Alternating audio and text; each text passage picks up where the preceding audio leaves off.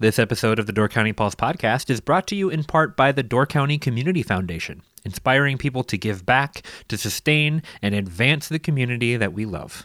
To learn more, visit givedoorcounty.org.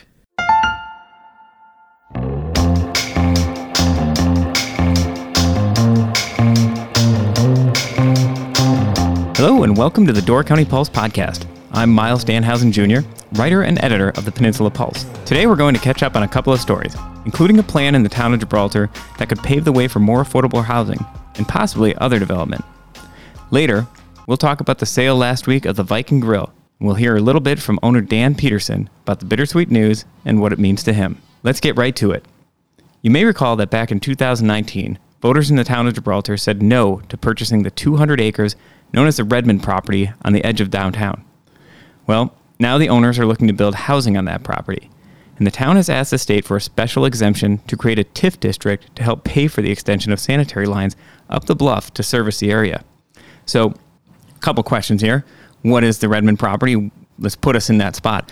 For those who didn't listen a lot a couple years ago when the town of Gibraltar was going through this effort to purchase that property, the, the Redmond property is a 200 acre parcel that includes a portion around the Fish Creek watershed and also a large portion above the bluff along Highway 42 that kind of at the entrance to Fish Creek itself, right before you go down the hill. Think where the settlement shops are, kind of wraps around that property.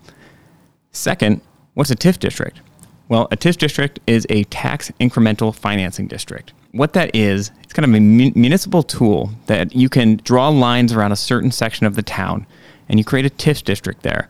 And then anything that is collected tax wise in that, that area now continues to go to the same places it always does the local municipality, the county, the Northeast Wisconsin Technical College, and the local school. However, once that district is created, anything going forward, any new development, and the taxes derived from that new development, then go to the district, and that is then used to pay for improvements within the district. So you have several of these in the county already, uh, several in Sturgeon Bay, a couple in Sister Bay.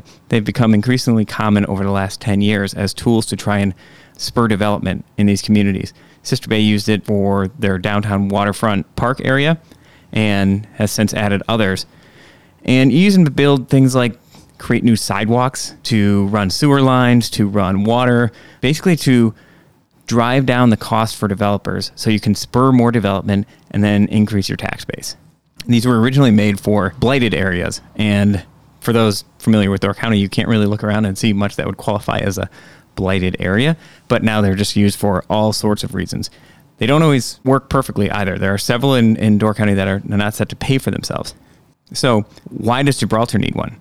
Well, Gibraltar has long had plans to extend sewer lines elsewhere in the town. About 15 years ago, they looked very seriously about extending sanitary lines to this area, mainly because one, they want development, but two, the area, if you, if you don't have sewer lines, if you don't have those sanitary lines run to you, uh, your other option is to have a self contained septic system, which usually requires a large holding tank. So places like Little Sweden, Hidden Blossom, Settlement, Motel, those kind of things, you end up having a holding tank that has to be pumped out quite frequently.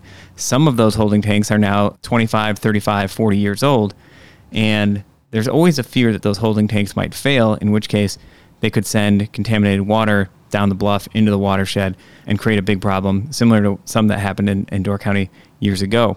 So from a safety standpoint, from a sanitation standpoint, the town of Gibraltar Sanitary District has always had eyes on trying to extend those sanitary lines. The problem is to do it, you have to go up the bluff. That's very expensive. So they've never really been able to make the numbers work. And the last time they took a serious effort at this, one commissioner, Bill Wettig, told me was 2007, 2008. And that kind of got stymied by the financial crash at the time. So now they're coming back to it. And they still thought that this would not be financially viable, but then they looked at this option of creating a TIF district to help pay for it.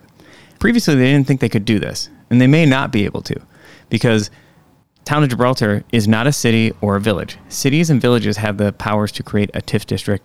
Townships the size of Gibraltar's do not. So they had to apply for a special exemption, and they've had Representative Joel Kitchens has authored a bill to give the town of Gibraltar a special exemption to allow them to create this TIF district. That bill has passed the state assembly, but it still has to pass the state senate, and then it has to go to Governor Tony Evers and be signed into law. And then the town of Gibraltar can officially create this district. As of right now, they have not created a map to say where this TIF district will be. However, talking to town administrator Travis Tyson, it will likely include something like the stretch of land all the way down to Little Sweden and Hedenora Hills. That would encompass the settlement shops and Hidden Blossom and probably the Lautenbach uh, Orchard Winery property area. So a lot of that property around there. And it would have different consequences depending on when they would require that the different businesses and homes hook up to that system and how they would handle that. That's all yet to be determined. And finding out the final cost of this has yet to be determined. At one point, a couple years ago, it was estimated that it would cost about $800,000 to do this. As we know, the costs for absolutely everything have skyrocketed since then. So the high end estimate is $3 million. I'm told that is on the extremely high end. So, what's in the works for this property? Owner Maurice Redmond tells me she aims to build about 100 workforce housing units and 15 higher end single family units on that property. Permits for those units and many more were obtained decades ago. One reason the town sought to purchase the property to control the type of development that could take place there. So, town would love to see more workforce housing, and for Redmond, extending those sanitary lines would help her keep the costs lower on any housing units she would build up there that would help keep them in the workforce housing stock. At least that's what's being proposed at the moment. So, we'll keep an eye on that story in the weeks ahead. Let you know if that actually does get state approval and, and where it goes to the town. I'm sure it'll be a, an interesting discussion at the town level as well. And I know that the town does want to see this get done potentially this year and get housing units built this year if they can make that happen. So keep looking out at the Door County Pulse for that story. Let's take a quick break. Then we're going to come back we're going to talk about the sale of what I consider the last true diner north of Sturgeon Bay. This episode of the Door County Pulse podcast is brought to you in part by Door County Medical Center. Are you looking for a job in Door County with excellent benefits, culture, and potential for advancement through tuition reimbursement programs? Door County Medical Center is hiring. For more than 75 years, Door County Medical Center has been the leader in health and wellness for Door and Kewaunee counties. Their integrated medical center provides a wide range of specialties, including primary care, behavioral health, general surgery, the Women and Children's Center, the Door Orthopedic Center, the Door County Cancer Center, and more. To join the team, apply today at dcmedical.org/careers. Well, let's talk about the end of an era. It's official. A mainstay of Northern Door County has new owners. The Viking Grill has sold. If you've ever been to the Viking, you won't need me to do this, but for the rest of you, I'll try to paint you a picture of life inside the little diner in Ellison Bay. The Viking Grill was the definition of old school. After eight decades of serving the hungry at the northern tip of the peninsula, what else could it be? But that will change this year, as longtime boil master and donut baker Dan Peterson is filing his retirement papers and has sold the restaurant to the owners of the acclaimed Blue Bear Cafe in Racine. I'm 83, Peterson told me. It's time. Peterson bought the restaurant in 1984 after spending 25 years learning the restaurant trade in the kitchen at Al Johnson's Swedish restaurant in Sister Bay. By that time, the Viking was already well broken in. First by the Wickmans, the family that opened it in 1939 and ran it until 1974, and then guided by Phil Voigt for a decade after. The fish boil was its claim to fame, first served in 1961, but it was also known as a place for hearty plates of corned beef hash, eggs benedict, and Swedish pancakes. In both menu and atmosphere, Perhaps only the Morning Glory in Sturgeon Bay compares. The Viking was often a stop on this writer's paper route, a stop I approached with a mixture of joy and trepidation.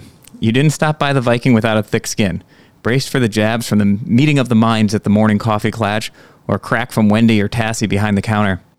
This was one of the last vestiges of what old timers like to say Door County used to be a tiny town without airs. We opened at 6 a.m., Peterson told me, but the coffee was on at 5:30. That's when the morning men's coffee clatch would begin pulling up stools to shoot the breeze, trade barbs, and keep tabs on the bustling metropolis of Ellison Bay. Peterson called them the smartest people in the world. One of them was Gordy Rush. He had his own chair. He was at the Viking before I was, Peterson said, and he was there the last day we closed. The Viking wasn't a coffee shop where people asked about the roast, as manager Wendy Smith explained. Some of them didn't even drink coffee. They just came in for the bullshit. That voice is one of the first things to come to mind when I think about the Viking. That and a huge plate of food clanging on my table. I talked to Wendy and Dan by phone. They're down in Florida, enjoying the sun. Peterson recalled one of his first moves he made when he bought the Viking from Phil Voigt back in 1984. He charged six bucks, I think, and I raised it to seven. You have to realize I just bought a place and I didn't have any money. I hardly had money to put it in the till to start out. To get really, I didn't know much about it. So uh, I worked at Al Johnson's for 25 years, but I didn't do anything with the money or anything. I just took care of the food and people working for us. I can tell you that. Back then, he said tour buses were a major part of the business. The Viking would host as many as 170 in a year, many coming just for the fish boil. Tour buses aren't as big a part of the county's tourism scene anymore, something a lot of service workers won't complain about, and the fish boil crowds aren't as dependable, but business was still great last year. Last summer, Dan was still working the fish boils at age 83 and still enjoying it. We would have uh, at least a couple of kettles going most of the time. It was very enjoyable. People loved it, you know. And I, after several years went by, I'd have a guy come back, his wife and kid. He says, "You know, I was here when I was 12 years old," and I heard that many times. But at 83, Dan knows he can't work forever, especially at the pace of the last couple of seasons when good help was nearly impossible to find. Though he knows it's time to step away, like many restaurateurs whose business becomes a part of their identity, he's going to miss it. Really, you know, yesterday when we got the call that it's sold, it kind of hurt me. It really did. I feel I feel bad, but you know, I'm 83 and I worked pretty hard my whole life. But yeah, I felt bad. I really did. I mean, I know I know every I know every corner in that building and the back buildings and the garages and the coolers and where everything is. That's it for today's Door County Pulse podcast. Thanks for listening, and we'll talk again next time.